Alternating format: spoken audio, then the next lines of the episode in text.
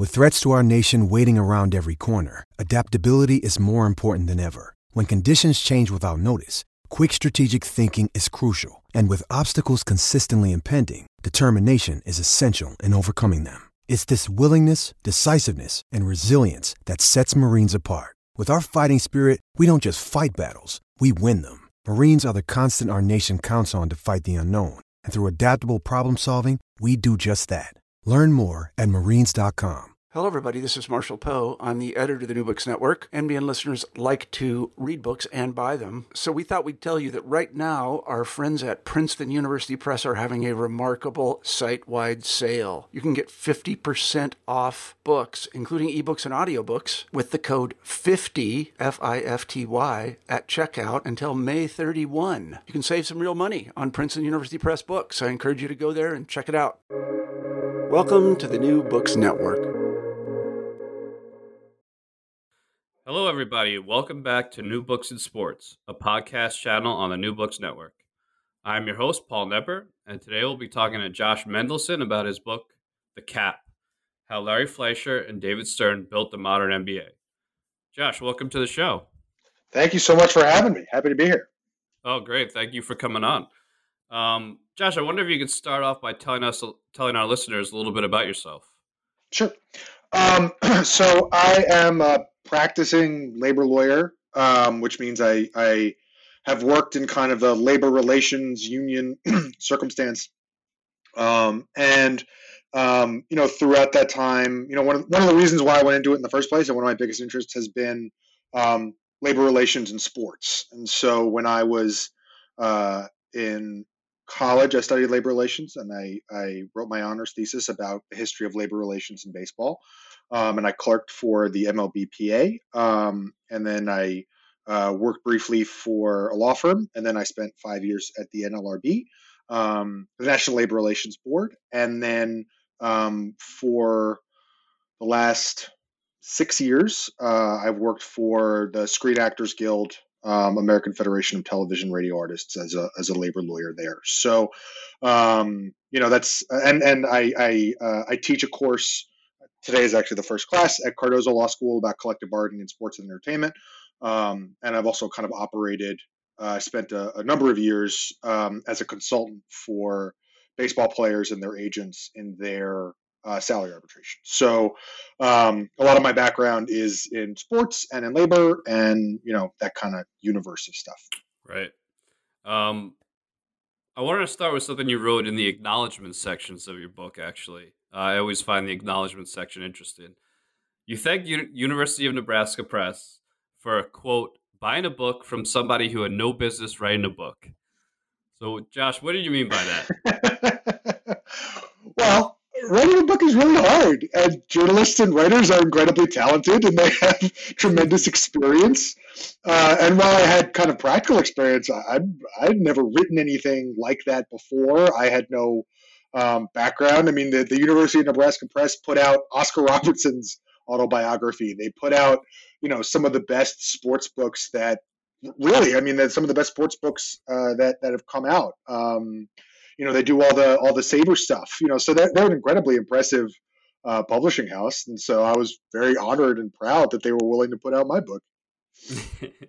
Did you so did you did you write the book first and then shop it? Or you like sent in proposals and and got a deal and then wrote the book? So what happened was i had written a lot of it or i'd written some of it. And i you know, I was I was basically at a point where I was like, either I'm going to really do this, or this is something that isn't really happening. And my now wife, my then girlfriend at the time, basically was like, if you if, if someone says they're going to put this out, you're going to get it done. Otherwise, it's going to sit forever, and you're never going to get it done. And so I've written a large amount of it, uh, and then I sent out proposals, and then um, it worked, and then I I kind of then I basically sat on it for a year, and then when my deadline came up, I finished it. Um, and also in that time, I was actually in the in between the time when I sold the book and when I finished it, um, which we can get into. I, I, was able to uncover a huge amount of kind of internal NBA documents, which made the book an entirely different end product than what it was when I originally had done the proposals. Yeah, and I, I definitely want to get to that later on. Um, could you provide our listeners with a little background about about the state of the NBA in the 1980s? Sure. So the, the thing that was very fun about this book is that uh, you know the NBA now and the NBA then are entirely different and very much the same. And so if you look at the NBA in, in 1980 or in the late 70s or whatever it is, um, everyone knew that the future was bright, right? Everyone had faith. You know, everyone knew that young people liked basketball. They thought it was going to be the sport of the 70s. They thought all of these things were going to happen, but it it hadn't yet. And so the NBA was very clearly the third sport. Baseball was the national pastime. It, you know, it, it was incredibly popular. The NFL was a juggernaut on television. It, it, destroyed everyone, and the NBA was this was truly the third sport, um, such that which is is long known. But you know, the 1980 NBA Finals were not broadcast live on television. Right? I, I saw telexes from the commissioner at the time, Larry O'Brien, to every team begging them to beg their local affiliate to put the sport on TV. Right? Um, the NBA season right started. Uh, uh, in the beginning of November and ended in June for two reasons. One, they moved it from the end of October to the beginning of November because they could not go up against the World Series. They would there would be no interest.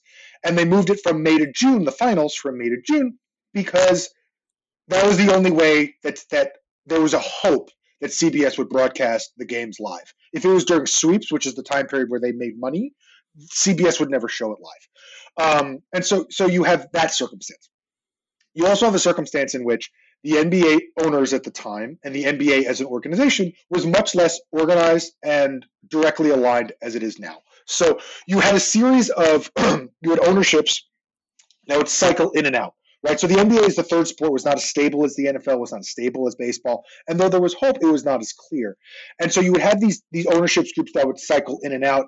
Um, I think there was something like I don't remember the exact numbers. It's in the book. There was something like you know every every team had cycled over two or three times in the decade between you know 72 and 82 i think that the rockets and celtics each had gone through five separate ownership groups.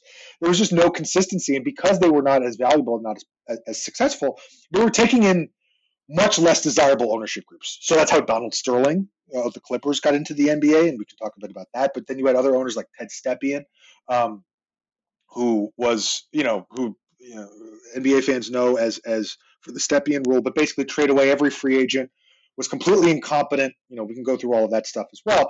But so they have these weak ownership groups. They have weak television. Um, there are concerns about drug abuse, um, and then you also have, uh, um, you know, the NBA. Unlike baseball, which was exempted from competition, the NBA spent many, many years competing with a rival league, the ABA, the American Basketball Association, and so you had salaries that were going up by virtue of the fact that both sports had to compete with one another. Um, and then uh, there were certain, you know, uh, negotiating mechanisms that then continue that. So you you have this framework of, uh, and the one other thing was that the owners um, were not necessarily um, uh, open with one another um, economically. Uh, there were not the same requirements to share gate or to share information. And so bad owners or rich owners could shake could shake the league up quite tremendously. So you have kind of a um, a perfect storm of of um, you know odd ownership, weak TV ratings, concerns about drugs, salaries going up, uh, and and the market should bear what the market should bear. Um, but you had all of these things kind of combining at the time that we're talking about when this book is taking place. So it's very interesting. So this that really brings us. First of all, we I have to I, we have to uh, circle back to Ted Stepien. I, I mean, I, you know, I, I, knew a little about him as a big basketball fan, but uh, uh, could you talk a little bit about more about him and, and maybe if you have a, if the, if you have a favorite Ted Stepien story that you could share? So Ted Stepien, Ted Stepien um, and, and, like I said, the NBA had to take who would buy the teams. The Cleveland Cavaliers, I think, went through four owners in two months before Ted Stepien took over. Um, there was a lot of controversy when Ted Stepien took over because he had not been able to break into baseball because he had made a series of anti-Semitic and racist comments. Um, and when he, you know, when he buys in, the NBA had to take who they would take, and so they were willing to take him. And and he comes in, you know, he, he had owned a help wanted company that would buy out the help wanted section of every uh, tele, uh, every newspaper in the country. He had no basketball experience, he had no understanding, but he decided that he was going to run their basketball operations. So the guy who he hires to be the GM was, um, well, actually, the first thing is his coach was a guy named Stan Albeck. A, a couple of days after he sits down with him, halfway through the meeting, Stan Albeck gets up leaves, never coaches for him, becomes the coach of the San Antonio Spurs. Uh, Stepien hires um, a guy who'd been out of basketball for four years who only got the job because he got Billy Martin, the former manager of the Yankees, to call him and flatter him. He made him the, the GM. Uh, the coach was um, Ted Stepien owned a, a semi pro softball team, uh, and the GM of the semi pro softball team became the coach of the Cleveland Cavaliers. This is the level of incompetence that you're dealing with. And then he proceeded to trade away, uh, I think it was draft picks for the next eight years. Um, you know, all, all, of these, you know, really, really ridiculous um, things. Uh, and and at one point, you know, he starts making all of these crazy trades all over the place, and the NBA steps in, and they say, "Hey, look, you know, you, you can't make can't make any trades uh, unless we agree to it." And Larry O'Brien summons him to New York, and he meets with Ted Stepien, and it seemed kind. You know, it seemed like they were kind of kind to him, and they basically look, you, can't make any more of these deals. You know, we're going to oversee it. We're going to take care of it. We're not going to make any deals unless we say so. Ted Stepien says okay, and so the NBA league office tells the rest of the league that you know, hey, if you're going to make a deal with the Cavaliers, you have to tell us because we can oversee it. And Ted Stepien goes nuts, and he's like, I can't believe they told anybody. This was supposed to be a secret. You know, are we supposed to work together? And the NBA was like, how are we supposed to? How is the rest of the league supposed to know unless we told them? um, so that's that's kind of who he was, uh, you know. But he was so bad, um, and I, you know that that some of the things that happened really happened because of him. Um, so yeah, so that's that's a great story. There's more. Yeah. Um, wow, what a character. um, so you know, you you detailed a lot of the the, the kind of financial issues um, leading up to um, the the collective bargaining negotiations that really began in 1982, and um, perhaps the most important figure, I, I, I would say, unequivocally the most important figure in this book is Larry Fleisher.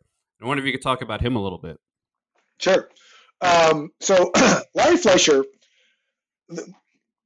Larry Fleisher has been totally forgotten by history, and I have no idea why. And one of the most interesting parts of this book is that there's this incredibly influential, creative, brilliant, um, fascinating figure in sports business, sports history, who's been totally forgotten, right? So Larry Fleisher was the head of the NBPA from the early 1960s into the late 1980s.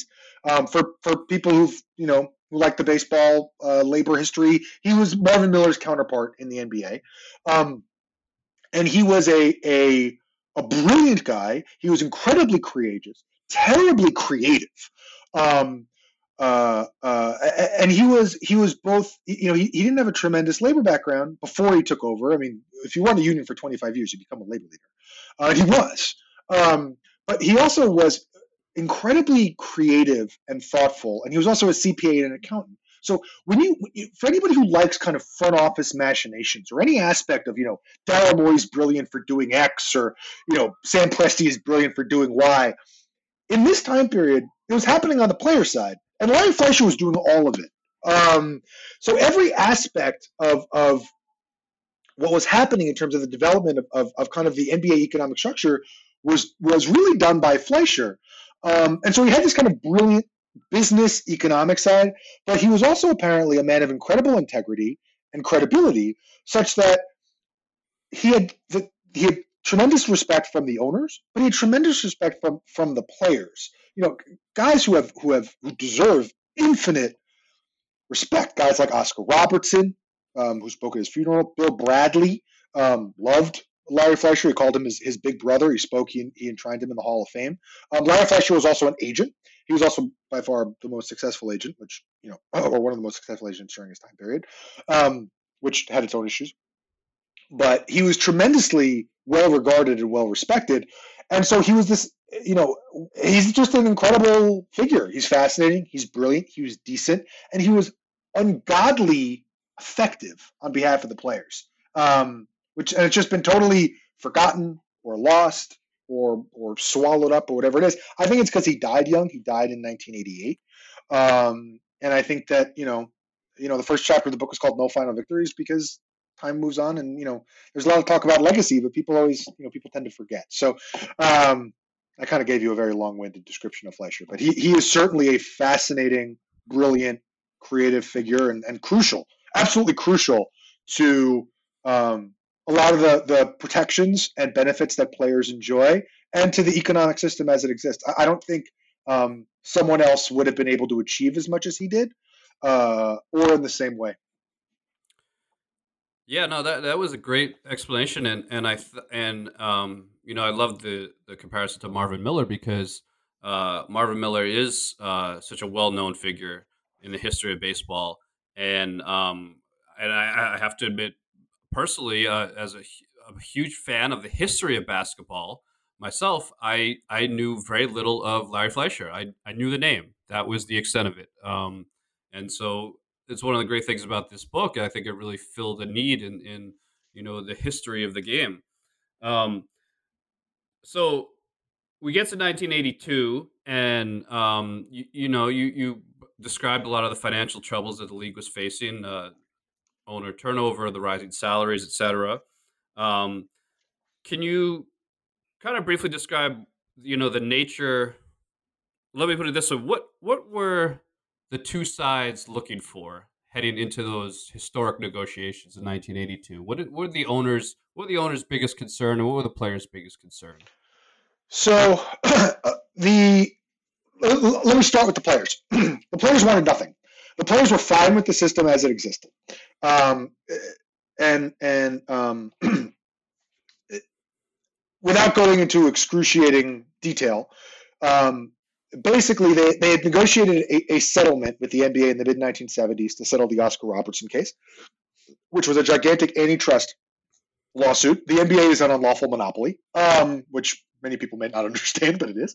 Uh, and so um, when they settled that, they basically had a, a 10 year settlement of a, you know phase in of, of, of, rules and rights and all that kind of stuff escalating in the players' favor, and there was expected to be free agency in 1987. There's more to it than that, but that's the basic point. So when they entered negotiations in 1982, they said we don't need anything, right? If there was one thing that the players would have wanted, right, is they wanted um, a guaranteed percentage of television revenues. So the other thing about Larry Fleisher is that Larry Fleisher um, had vision of where the NBA was going, and he was right. So Larry Fleisher saw saw the future of the NBA in television, in international growth, and all of those types of things. He saw all of this in the early, you know, in the 70s and 80s.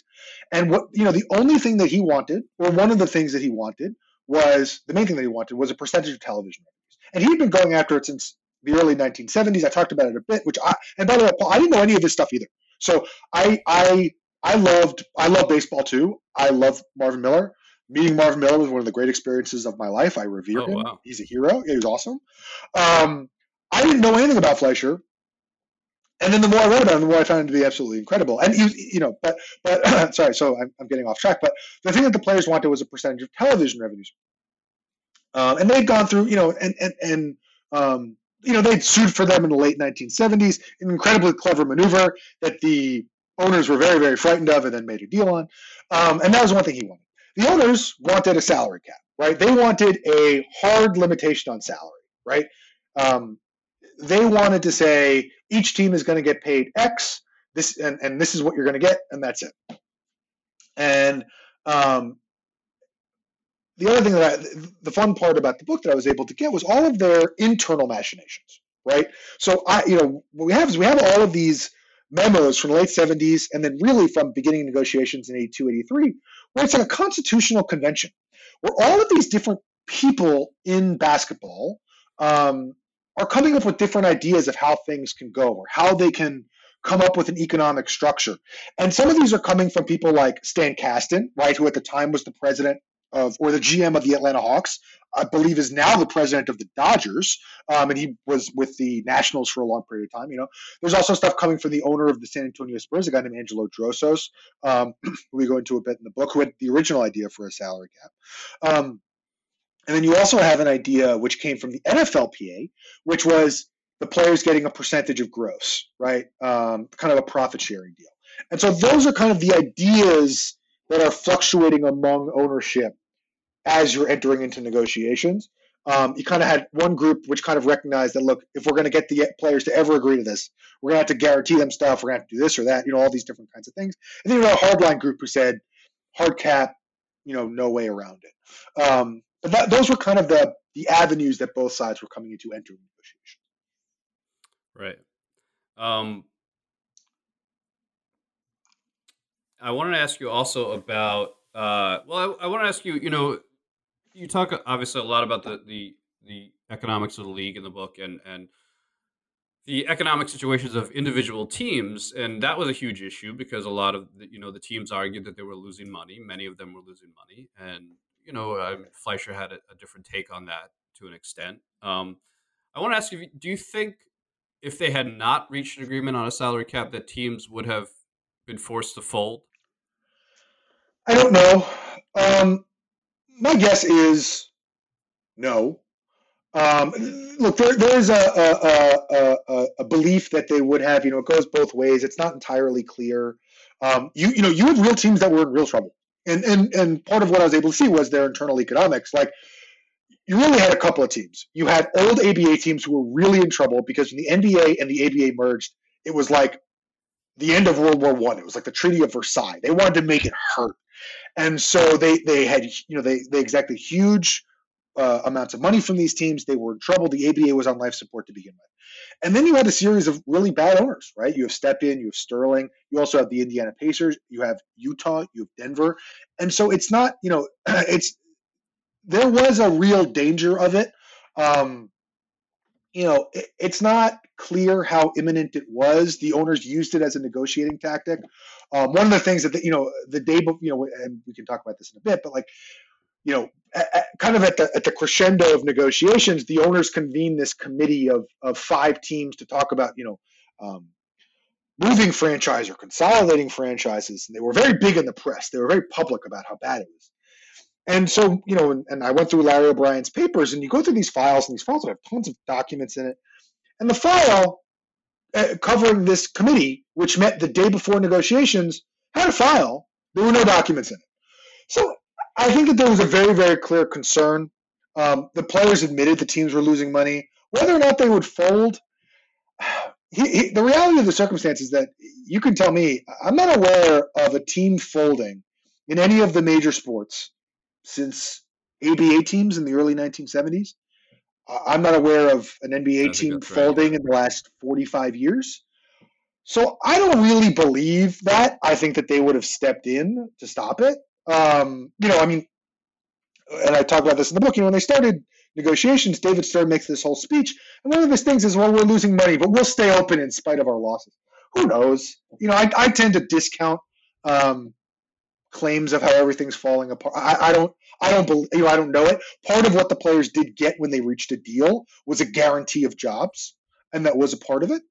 So I think that there was some concern, you know, and more than some, considerable concern um, but I, I, don't, you know, I, I think it's a, a, negotiating framework. So I, I can't really, I can't really tell. But sure, yeah. Um, I'm, I'm, glad you brought up David Stern. Um, he he was kind of uh, Fleisher's main antagonist um, throughout these negotiations.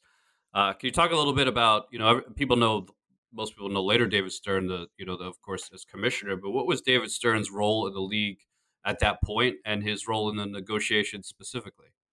Sure. So um, yeah, this is kind of the the prequel David Stern, kind of before you know the the Patrick Ewing draft and getting booed at the draft and all of that type of stuff that we're all very familiar with. Um, yeah, so I mean, basically, Stern Stern was uh, uh, worked for the the um, the NBA's outside counsel, Proskauer Rose, for many years, and he jumped on the business in, in the mid 1960s.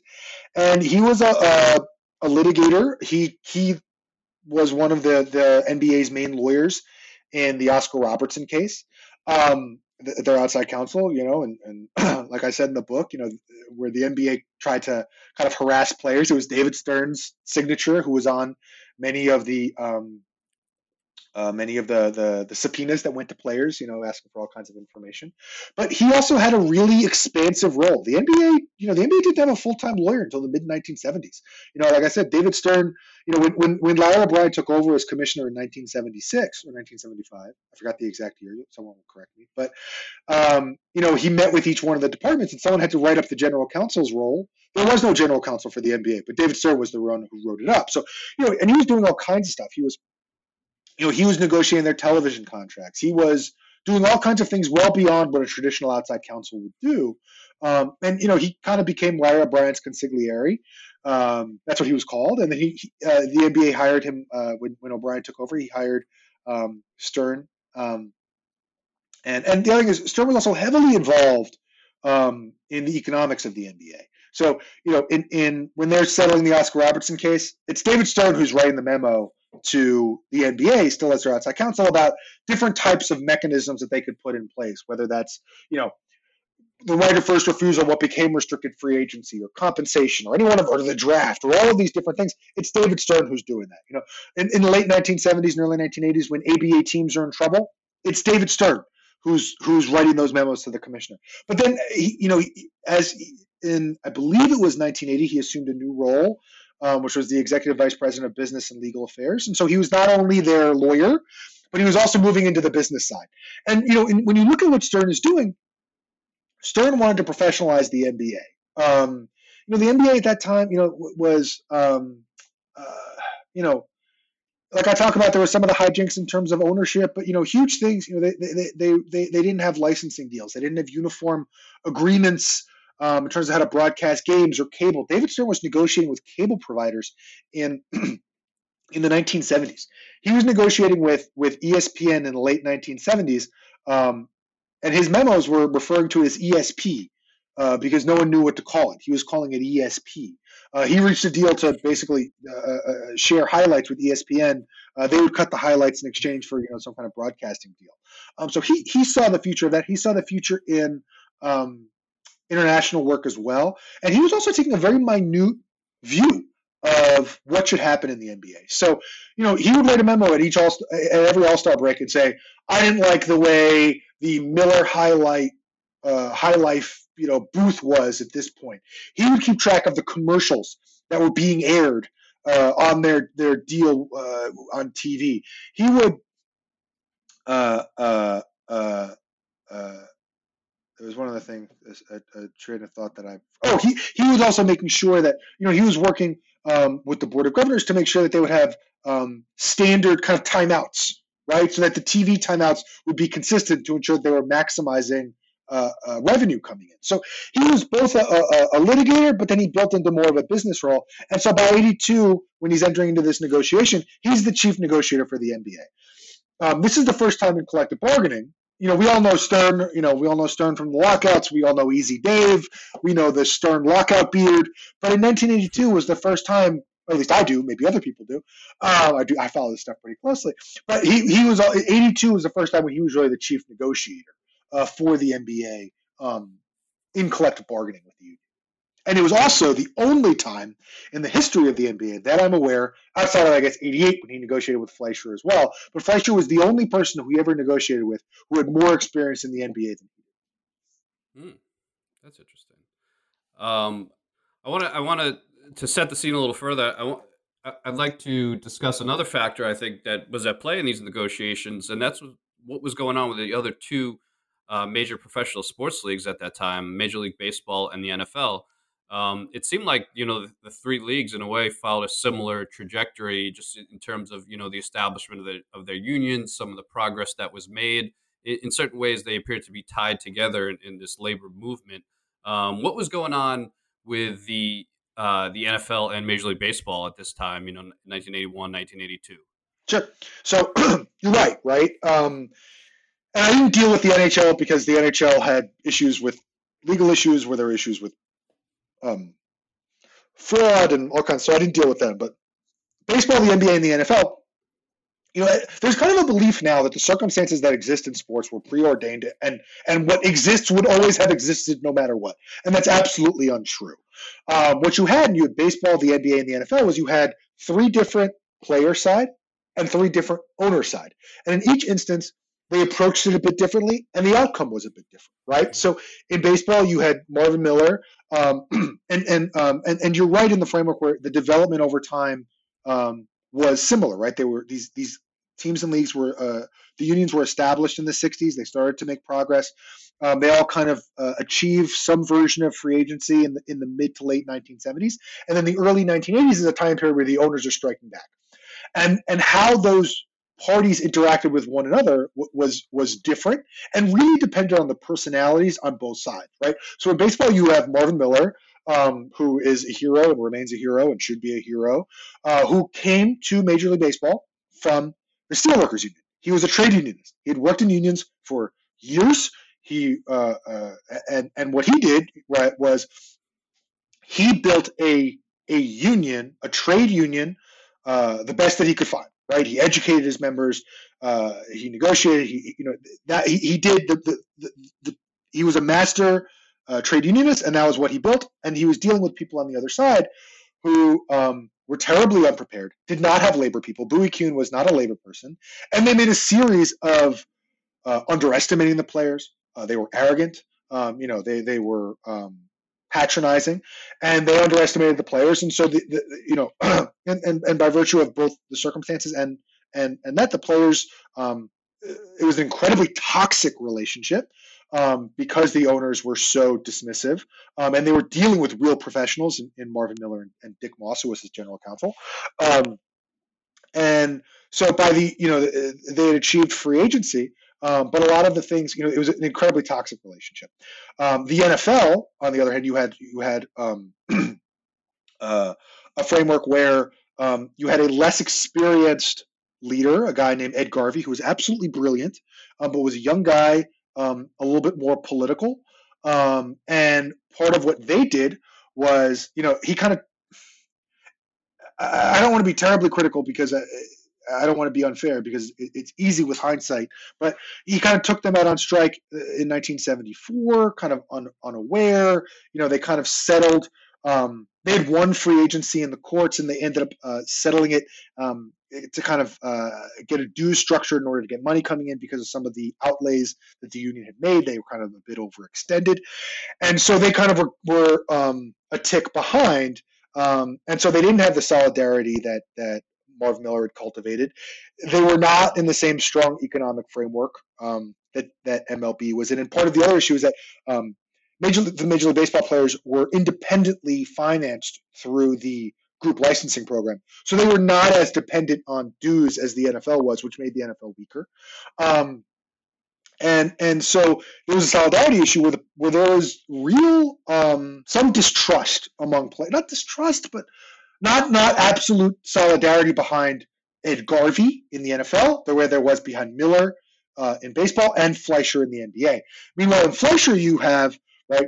Larry Fleisher had absolute buy-in from the players. He had their absolute faith um, by virtue of the fact that he had delivered for them for 25 years, tremendously effectively in a way that no one expected. Um, and two, many of the players had, had come up in the fight, right? So by the early 1980s, okay, maybe the Oscar Robertson, Tommy Heinsohn generation was gone, but they had moved that on to, to Paul Silas. Uh, and then Paul Silas to Bob Lanier. And one of the things that Fleisher did by virtue of being an agent, and then also he believed in running the union from the top down.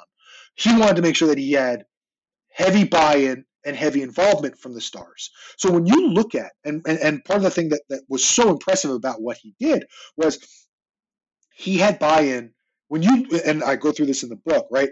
Bob Lanier was the president of the union, right? Junior Bridgeman, um, you know, but then you also had Kareem Abdul-Jabbar was a player rep. Um, Jack Sikma was a player rep. David Thompson was a player rep. Uh, Alex English was a player rep. Um, you know, uh, the Lakers were, were very involved. And even when, when they called the strike right? Larry Bird um, says if the league goes under, it goes under. The players line up behind Fleisher, um, which gave him tremendous power and authority, right? Um, and so then you also had the circumstance in which on the NBA side, they were not as toxic. They, they worked with the union. They dealt with them. They didn't try to hide. It was an adversarial relationship. It was an arm's length relationship but it was, it was not the same thing. Sorry, I got a call, but um, it was not the same level of animosity as existed in baseball. there was, you know, when, when the, in the early 80s, when the NBA was trying to figure out ways to, to build on their league, they included Fleisher. They would work with Fleisher. In baseball, that would never happen. And so all of those things, right? in, and I gave you a, a tremendous amount of background. But in the early, you know, when they were entering negotiations in 1982, like I said, the players had all achieved free agency in the mid 1970s. And so in 1981, you have the baseball players going out on strike uh, because the owners underestimated them and they wanted to limit the free agency that they had. Um, in the fall of 1982, you have the NFL players going out on strike uh, because Ed Garvey was moving away from free agency, trying to achieve a percentage of gross, basically the revenue share that exists in the NBA. Um, and they go out on strike. And so, even though you have a better relationship in the NBA, um, that is a, that all of those winds are swirling around these negotiations when Stern and Fleisher are getting into it. So it's kind of a perfect storm of you have, you know, a, a, a, a powerful union led by a long-standing, effective, respected leader who has credibility with ownership um, and with his constituents. You also have a an up-and-coming negotiator, David Stern, who is trying to solidify a business at a time of economic concern. Um, while you have larger trends economically in sport um, that are that are saying we're going to have a war here, right? And so that's kind of the framework that they're dealing with in these negotiations, um, you know, because of what's going on in the other sports as well. So all that plays into it too. Right. So, you know, the the league was in a position of strength. They, uh, as you said, Fleisher had tremendous buy-in from from the players. Um, they were coming off of the Oscar Robertson case, uh, which guaranteed free agency. Um, and so, you know, I know initially, um, and and then the NBA presented this creative salary cap solution.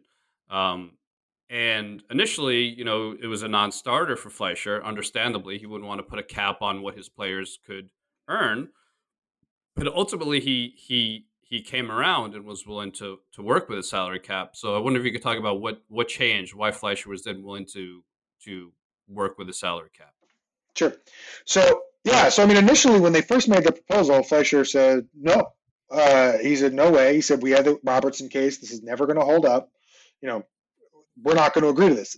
The owners had proposed a basic, you know, uh, we'll find the average salary, the, the whatever it was over the last last year, divide that by the number of teams. That's what every team can spend. Hard cap, right? And so Fleisher said no, and then they went to court, and then without getting into and I go through all the machinations in the book. Basically, Fleisher wins, right? And the judge says you can't enforce this unless um, the union agrees. And the other thing that happens is that um, the owners are saying we're running out of money, we're running out of money. Um, Moses Malone, who was the best player in the NBA, was a free agent. No team was signing him. Around the same time, you know, the, the Philadelphia 76ers signed him to a gigantic contract. And then other players are signing. And so the idea that the league is totally in trouble also goes out the window. So the owners come back in the middle of October and they pull the salary cap proposal. They take it off the table and they replace it with a whole bunch of really, frankly, ridiculous proposals. Right? They say we want to cut the rosters to ten from from from twelve, which doesn't, you know, I mean, I, I think it was um, Dr. Jack Ramsay of the Blazers is like, how are we supposed to scrimmage if we have 10 players, right? They wanted every player to fly coach. How are you going to ask a seven foot three player to fly coach in 1982, right? They wanted 25% of every player's um, uh, sneaker income. All of these different things, you know, they, they basically said, okay, we're going to take this off the table, and now we're going to hammer you on a series of, you know, revenue moving proposals, basically. And Uh, and, and, I've asked, I asked everybody who was involved on the player side. No one knew, um, and I think I know why. But Fleisher then comes back about a week later, and he says, he says, okay, we'll we'll talk about. He calls it the big item, right, which is a salary cap. But we'll talk about it under a series of conditions. One, um, he wanted to make sure that uh, the players were guaranteed a percentage of revenue, including TV. Two, he wanted to make sure that even the smallest market teams would have to spend. So he wanted to make sure that the teams that were falling apart, Cleveland, uh, uh, Indiana, uh, uh, uh, uh the Clippers, that they would have to spend as well. so that it wouldn't be a circumstance in which it would only be a limit on the top and not the bottom. And three, he wanted to make sure that the, both the numbers were high enough that that um, players would make a lot of money, and two, he wanted to make sure that free agency would continue. And that and that was kind of what um, what became some of the exceptions, right? And he, he uh, we could talk about that too. He framed it brilliantly. Um, he, you know, when he would when he would talk about what the exceptions should be, he would frame them in ways that the owners would want to agree to, right? So he would say, okay, what? Let's say you have Larry Bird, right, and you want to, you know, surely the Celtics going to re-sign Larry Bird, so you know we have to create an exception for if a player wants to resign their best player, right? And because um, he was a CPA and an accountant, right? he would attack these loopholes. So basically, what uh, he could have gone down the table of negotiating over those kind of bad proposals. Maybe they come off the table, maybe they don't. Maybe it leads to a strike, maybe it doesn't. And there still might have been a strike under the circumstance where they ended up. But I think the bet that he made, um, and I think that um, if you can't you can't gauge what they did then based on what happened now because the deal that they agreed to didn't have a luxury tax, it didn't have a maximum salary, it didn't have a rookie wage scale, it had a Swiss cheese style um, salary cap, but we can get into that in a bit. But basically, what Fleisher wanted was he wanted a guaranteed percentage of revenue, including television, because he thought there was a future there. He wanted to guarantee that the lower market teams would have to spend, that they wouldn't be able to do. You know, they wouldn't be able to say, "Well, we have no money, we can't spend." They would have to spend. And in fact, he wanted the salary cap to be the same for all teams. Um, and then three, he wanted to make sure that it would be high enough so free agency would exist, and that there would be all of these exceptions, such that if you had Larry Bird, you could sign Larry Bird to whatever you want. If you had Kareem Abdul-Jabbar and Kareem Abdul-Jabbar was going to retire, this was the end of his career, you would be able to sign a player to replace him so that your team wouldn't be bad. And three, he wanted to make sure that if you were a rookie, right? If you were drafting, they called it Ralph Sampson, but let's say now Zion, right? Or you know, um, LeBron or whoever it is, that you could sign them to a, to a higher amount as well too. And so that was kind of the framework um, that that that he was willing to agree to. Um, and that was really the framework that they ended up at. Yeah, essentially, you know, we often use the terms hard cap and soft cap, and and he, as you described brilliantly, uh, you know, explained the reasons why we needed a soft cap, and it sounds like that was that really helped get it done. Um, so there, there's this point in in the winter of 1983 where uh, the two sides basically, re- I mean, you know, they didn't exactly reach a deal, but they were there was a meeting of the minds in a way. You know that okay, both sides agreed. We, you know, we can make the salary cap thing work. Um, we're not so far apart anymore. We're getting, you know, Larry O'Brien issued statements. He was optimistic about a deal, and then things kind of fell apart um, at which point the players uh, issued a strike date. Which and I love I love the the little anecdote that it was uh, it, it was initially set for April first, but they changed it to April second because they didn't want people to think it was an April Fool's joke, which is just fantastic. Um, so why did first of all, do you think the players would have gone ahead and, and, and went on strike? Yeah, I do. Um, you know, I, I asked around that question. Um, yes, I do. Um, that, that's what I was told. Um, so I, I, do, yes. Yeah, I mean, you know, even just based on the quotes that you include in the book, the it, it, it, seems like there was tremendous solidarity there. Yes. Um, from from all across the from all across the spectrum. I mean, the one thing and we can talk about it in a bit. One of the things that I tried to do in the book was to talk about some of this stuff through the lens of what's happening in the basketball world, right? So part of this is that, you know, you have the, the Lakers and you have the Sixers and you have the Celtics and you have all of these teams that are vying for a championship. You know, the, the Sixers are, are the Sixers have been in the finals three times in the previous six years, right? They hadn't won a title. Dr. J hadn't won a title in the NBA. Um, they go and they sign Moses, you know, and they're just destroying the league. And there's going to be a strike to take the ball out of out of, out of, the, out of the Sixers' hands. The biggest issue for Fleisher was the Sixers. And while I am a union lawyer and I believe in solidarity, I am sympathetic to. I tried to paint it as sympathetic of what of where the Sixers were and what the concerns were, why why they were more hesitant than maybe you know another team would have been. But yes, I do yeah. think they were prepared to go on strike. Yeah, no, I hear you, Matt. I you know I grew up a huge Yankees fan, and uh, and 1994, of course, was was the lockout, and uh, I'm sorry, it was a strike, strike. not a yeah, strike. And and I was devastated because you know as as as a Yankee fan of a certain age, you know throughout the most of the the, the mid late '80s, early '90s, they weren't very good. Uh, weren't as good as the Mets and, and weren't real contenders. And then finally in '94, they had the best record in baseball and I was devastated, you know, and, and I'm sure the play, I'm sure, you know, Donnie Baseball, uh, who had, you know, waited his whole career for this moment must have been crushed that he had to, that he had to strike at that time. And I think another good point that, you know, you kind of touched upon was that we often just uh, break them into two camps of owners and players. And, you know, uh, you did a good job of, of, of explaining and, and demonstrating that there are, that there are variations within those camps that, you know, not just contender, not just teams that were contending, but the, the small market teams like like the Cleveland and Indiana that were in serious financial trouble have have much different concerns than you know the Knicks and the Lakers, for example. And of course, on the player side, you have you know Moses Malone and Kareem Abdul-Jabbar want to get as much money as they possibly. Everybody wants to get as much money as they possibly can, but th- but their concerns are different than that twelfth man who is you know, trying to get as high of a minimum contract as he can. And and even in this situation is facing the possibility of having his roster spot cut. Mm-hmm. So it's it's it's not always you know as simple as just owners versus players. There's, there's a lot going on there within, within the two sides themselves. Yes, and and I will say the one other thing on that. You know, the one thing that, that um, the scene and, and and I go through a bit, you know, there were certain, you know, there were owners who were pulling aside players and threatening them. You know, the way they stood up, you know, I talked about when when the owner of the of the Sonics flies into Seattle and uh, you know, basically tells them that, you know, I'm telling you as a friend that if you if you go on strike, I think he I think he said it was going to be a holocaust. I think he used that word. And uh, you know, Jack Sikma is sitting there being like, "No way!" You know, the way that the players stood up was incredibly impressive.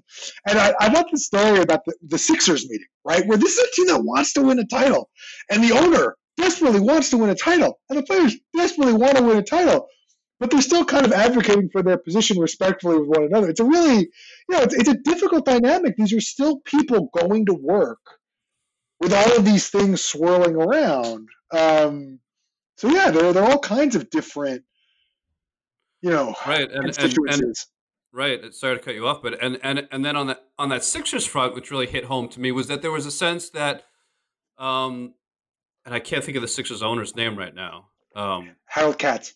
Harold Katz. There was a sense that he, you know, for lack of better, he was a decent man, and that he had a, a strong relationship with his players, and to an extent sympathize with their with their cause, and and that was a very interesting dynamic.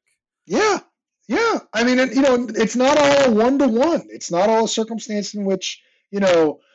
Um, so it, it, it, it, was, you know, it was a different. you know, look, were there aspects of it where that, you know, yeah, the owner of the Spurs was incredibly aggressive, and players seem to be intimidated. I mean, I went through a bit about that where he basically was like, "I'm going to keep all your stuff, and you're going to have to sue me for it." And even though that wouldn't hold up, you know, Fleisher basically sent him a letter being like, "Everything you're saying is unlawful." uh, and Fleisher was right. What he was doing was unlawful. Um, you know, and and and and so different. You know, and then you had other people who were who were staying quiet. You know, different different players and different ownership groups and different circumstances approached it approached it differently. Um, but I do think that both sides did a good job of of keeping their constituencies together. Because um, the one other thing I will say is that these were very good people on both sides both the both Stern and his folks and Fleisher and the union were, were very good at what they were doing, um, and so they were they were uh, advocating for their clients, they were advocating for their groups, but they were they were good at it, um, which I think is important, and that's not always the case. Yeah. Um, so as I said, we we had the April second was set as the strike date, and really, you know, kind of at the eleventh hour, um, uh, they they they reached a deal. Uh, what what was the turning point there? What what what eventually got it done?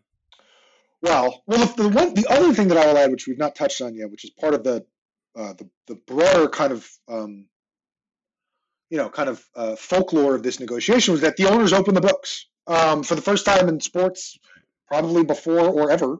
Uh, the owners really opened the books, and the players spent. You know, they took a break in negotiations for months for the players to review it. Um, and you know, Stern's quote, which I think is a great one, is it didn't make sense to keep fighting about what the truth was um, because they were in trouble. It was real. Um, you know, it wasn't. It wasn't kind of you know. Uh, someone going on, you know, someone saying we're running out of money and it's not real because you know they said they did that every every owner and every employer in every negotiation says money is, is, I've been in these negotiations. It's what happens. Um, and so they, they, opened up the books. And so, you know, the strike date happens, you know, they're, they're kind of getting down to it. And basically they, they thought they were very close to a deal. There was, there was some, you know, kind of explosions in the press. The owners stormed out, the players stormed out. And at the very end, they think they're close to a deal.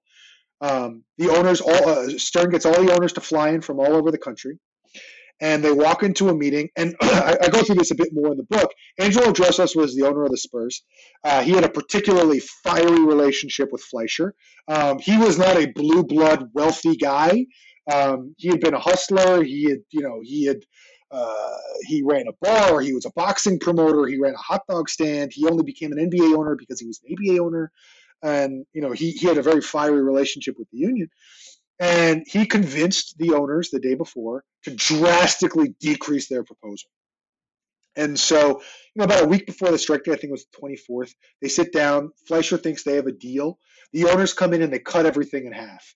And they, uh, you know, they, they, they cut the, the minimum, they cut the amount of, of money that would go to the players, they cut all of these things. And the players go ballistic and they storm out. And everyone is very negative. Everyone thinks there's going to be a strike. Everyone thinks they're done and the owners kind of come back. Uh, sorry, I got a, a phone call again. Um, can you hear me? Is everything okay still? Yeah. Yep. Okay. Um, and so the owners come back, and, and Stern kind of uh, what I heard from the inside was that the, the owners were embarrassed, and they kind of work out the last batch of um, kind of money issues on both sides. Um, my understanding was that the players wanted uh, they originally were they originally were at 57 percent.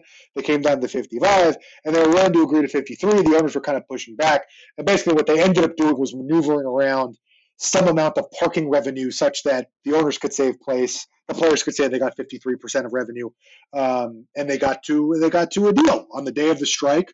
Uh, you know, Larry O'Brien kind of gives a speech at the Waldorf Astoria, basically saying, "Did the players get everything that they wanted? No. Did the owners get everything they wanted? No. But is this something that we can live with? Yes."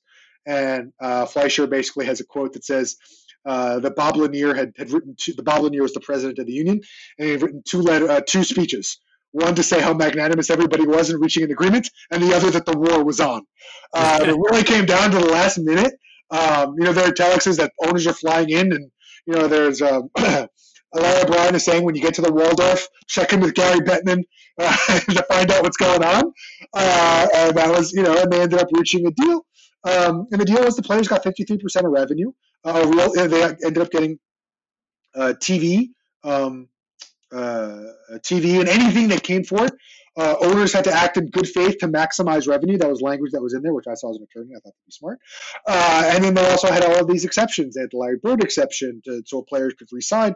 Uh, they had the players for retirement, all these different things um, that they got, um, and they guaranteed the you know the jobs for a few years, um, and that was kind of where it ended up. Um, and so at the last minute, they were able to reach a deal. But one other thing that I will say, which goes to the relationship piece, is that when the, uh, and I, you didn't ask me about this, but I'm answer which is that we talked a bit about the relationship in baseball, and even when the players went on strike in '81, and when they reached a deal, there was no warmth. They hated each other. The the, the owner for the, the negotiator for the owners um, was hated by the players. And, and, and at a press conference, Marvin Miller wouldn't shake his hand.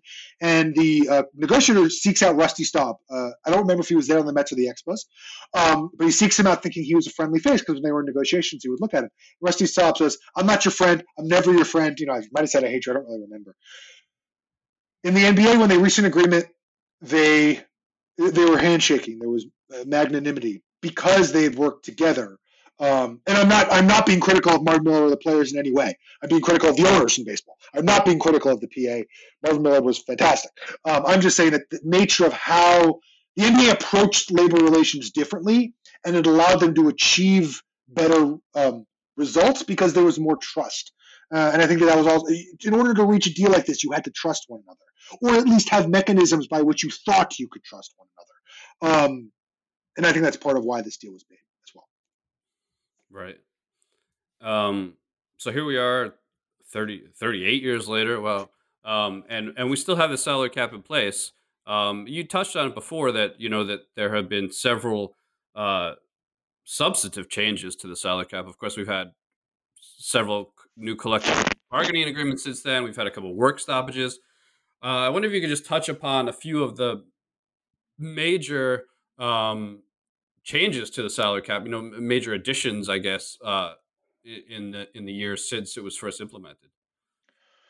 Well, um, there are a number of them. Um, the big ones that I'm aware of, for the most part, benefited uh, ownership. Um, there was the uh, uh, rookie wage scale, which didn't exist. And by the way, when, when Fleisher agreed to the salary cap in '83, he believed it to be temporary. Um, he negotiated one more deal in '88 um, where they continued it, um, and he then increased the percentages that went to players, and he decreased the rounds in the draft, and, and he achieved um, uh, for the first time totally uh, uh, uncompensated free agency. Um, which did not exist in any other sport and was freer than, than what existed in baseball.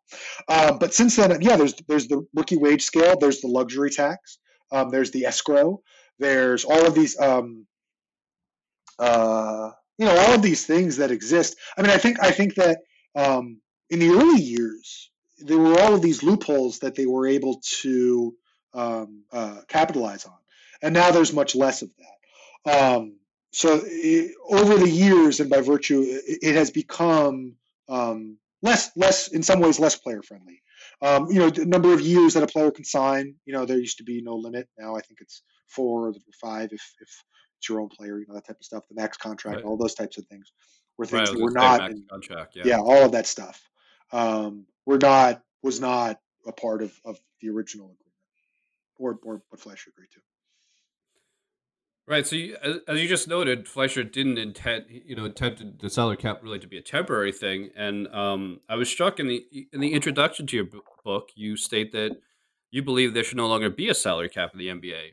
Um, so, why do you feel that way? Well, I mean, no, I, I I do not think that there's any need for it. Uh, the you know, I think that there's a logic to um, what they negotiated um, you have really, really smart front offices. You have really creative front offices. You have a group of people who are able to quantify and maximize and figure out really interesting ways to build a team. It's an artificial restriction. Why on earth shouldn't players be paid what the market will bear in the same way that you or I would? Um, these are businesses. Uh, if they didn't deem it to be, you know, I, I, I, love when I hear the term player empowerment. Um, when a player simply wishes to go from one place to another and then have a salary that's dictated by somebody else where different markets can't compete with one another. So, I, you know, I, I, think that that you know the salary cap exists as, to some degree as as as training wheels to an industry that, that no longer needs it.